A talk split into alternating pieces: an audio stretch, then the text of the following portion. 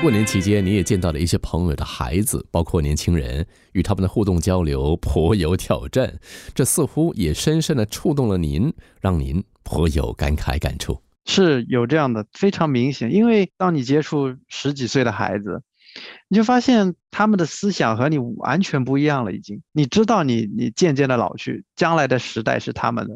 你就希望他们能够做得更好，因为我们活了将近四十年了嘛。就你希望把你现在的智慧给传达给他们，但是你会发现你无从说起。你曾经也年轻过，所以你理解他们。当一个长辈在那边孜孜不倦地给他灌输一些他根本不想听的大道理的时候，他是多么的厌烦。他就会觉得这些道理我都懂，你不用再跟我反复强调。但其实。真的，你到四十岁的时候，哎，你再回过头看你二十岁时候的那个情况，其实如果人生可以重来，就你带着你现在四十岁的智慧回到你二十岁，我并不是说你你带着那些彩票的信息啊、偷偷的信息去二十岁，而是你带着你四十岁看世界的眼光，带着你四十岁的经验，你回到二十岁，那你人生重来的话，你现在的人生会不一样吗？会过的，这其实非常值得思考的。现在新加坡其实它存在着一个中年危机这个问题。你你看政府在财政预算的时候，它也会有一个尽可能五年开始，它总是有一个词叫。他会帮助企业转型，叫做他帮助年长的雇员或者中年的雇员，他做一个技能的培训。为什么会有这样的东西？其实就是现在新加坡这个社会，它中年危机这个是非常严重的一个现象，它是一个普遍现象。因为我们在四十岁的时候到中年的时候，当我们知道现在我们所做的行业，我们所面临的挑战将会被新的行业给取代了。但我们由于已经四十岁了，我们已经苦心经营了二十年，我们现在所坚守的东西，我们是没有那么容易切换跑道的，切换成本是相当高的。所以就是因为这样的一些东西，你知道，但是你无能为力，所以你充斥在整个社会嘛，所以我们就会有那种危机感。在我做投资之前，我是做通信行业的，现在你看通信行业。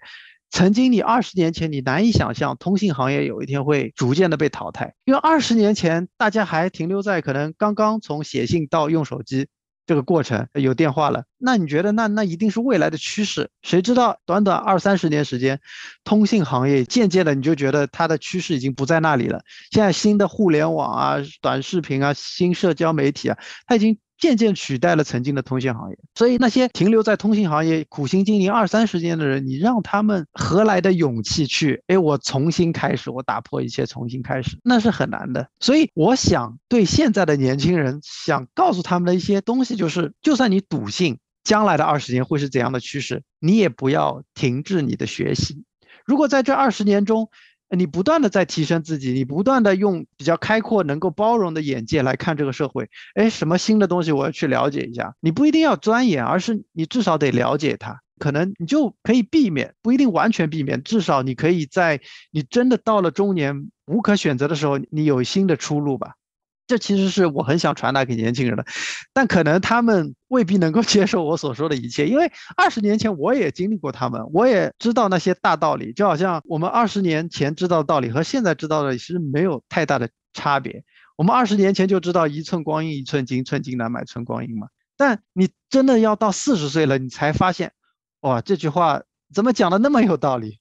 但在二十年前你知道它有道理，但你不笃信它。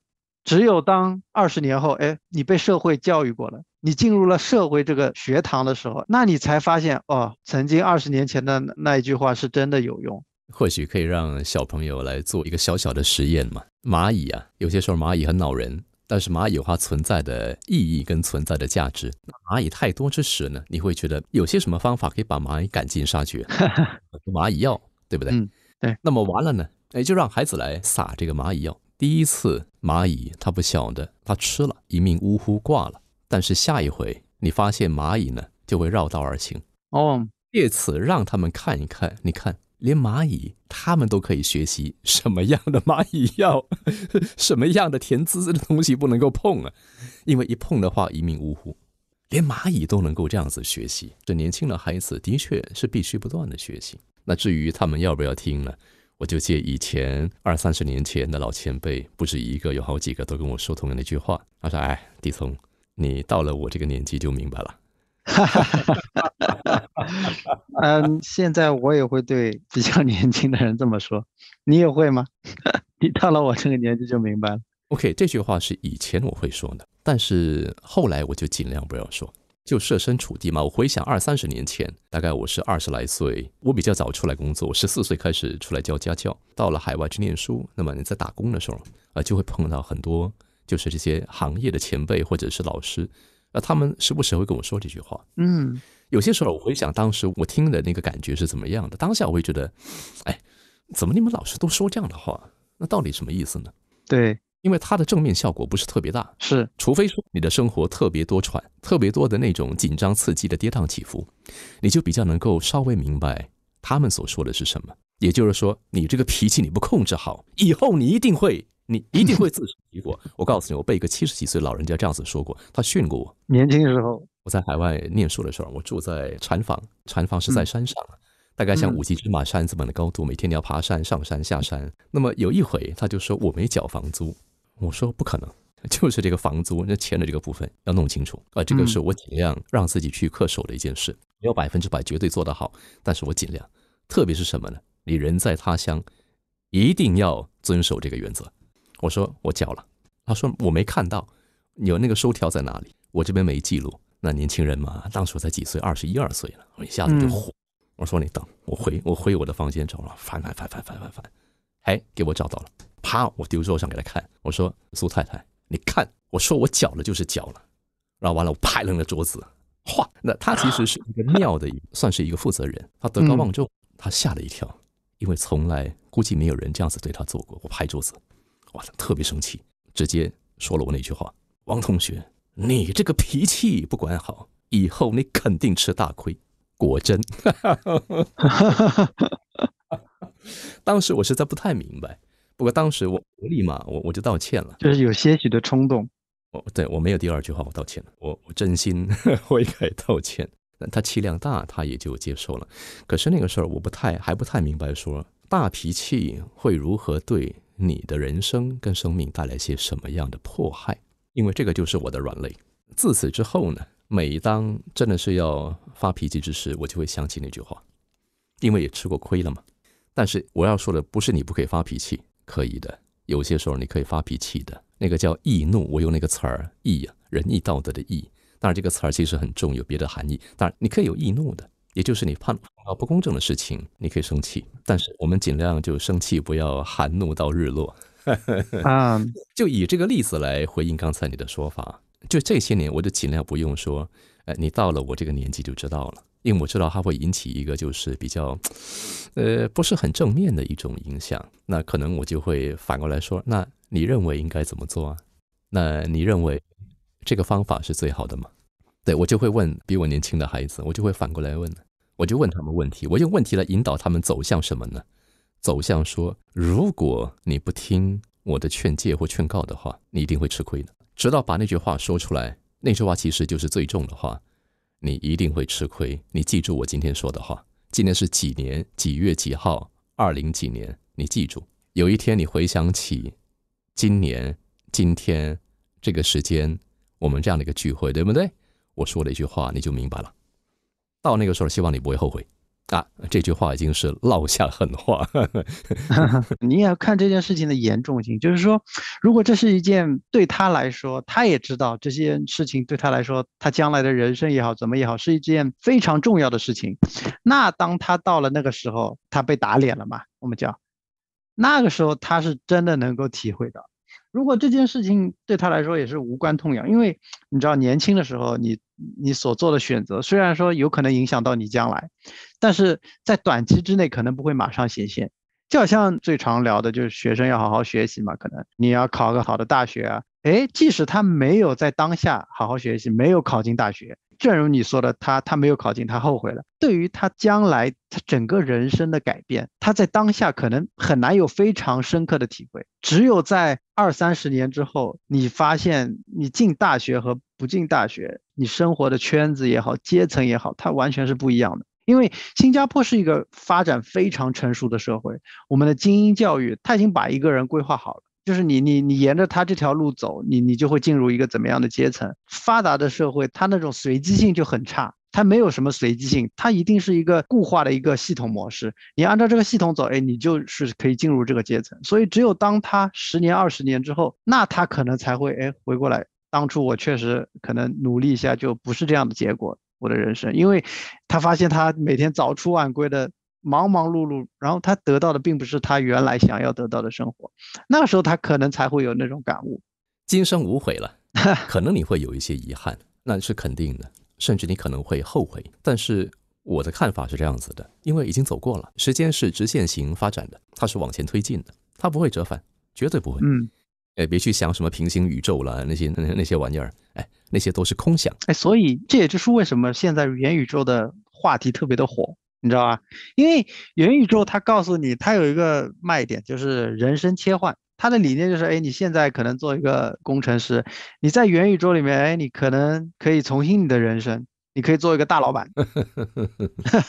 所以就是这样的一个思想灌输。但是我始终认为，如果你在现实中你很失败，那你元宇宙里你也一定会失败，因为人人都想做大老板。对对对对对，对不对？对，那谁那谁来送快递？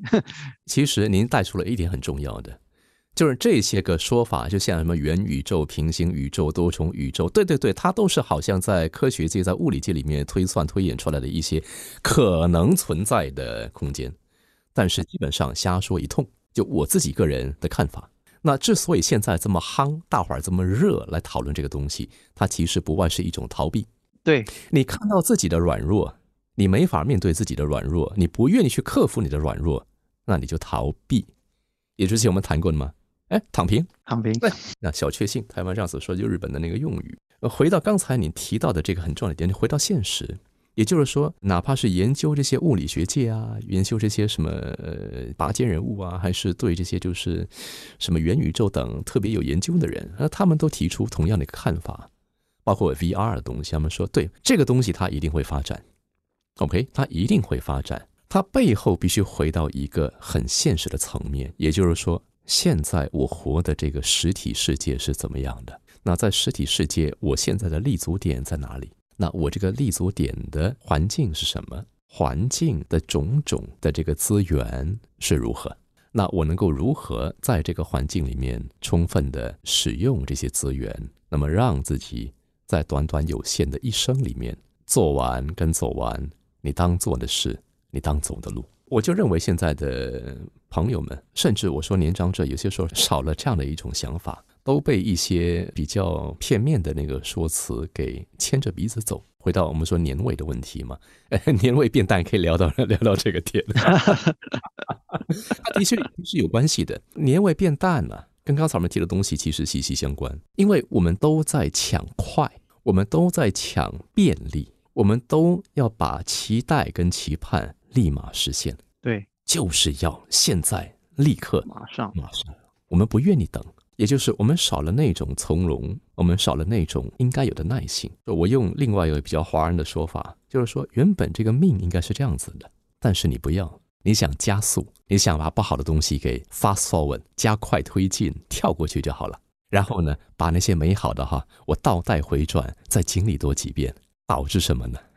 过年的时候啊，你就发现，哎，这个年的味道就少了。同意，我同意你说的，因为我们现在的人越来越考虑效率，就你做这个事情，你有没有效率？你做这个事情有没有结果？其实就少了那一份悠闲和无所事事，就所以导致那个年味就不复存在。好嘞，我再请九九资本风险控制经理蔡旭山先生给咱做一个小结。春节它作为全世界华人最重要的节日啊，我们其实依然可以在不降低那种生活质量的前提下去把仪式感做得更好一点。比如说，我们知道可以买写好的对联嘛，超市里面，但是我们可以自己哎剪一幅窗花。我们知道有做好的年夜饭，我们也可以自己亲手包一盘饺子在。就有时候确实钱很重要，钱可以买到很多东西，但它总有一些买不来的。有一句话叫“爆竹声中一岁除，春风送暖入屠苏”。所以，愿大家在新的一年里付出的汗水都能有收获的喜悦，付出的努力都能够获得成功。二零二二年，首先希望疫情赶紧的结束了，然后大家能够在人生的大道上留下自己浓浓的一笔。恭喜恭喜恭喜恭喜！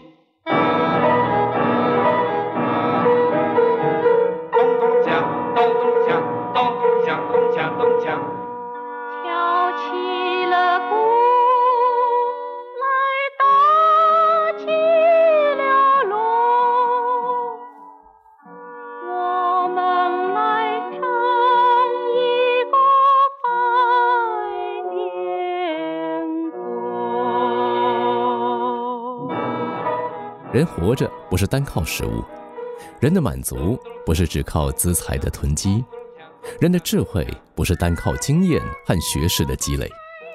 是谁决定冬天何时过去，春天何时到来？是谁定夺浩浩冰雪溶解的时间，梅花吐蕊的那一刻？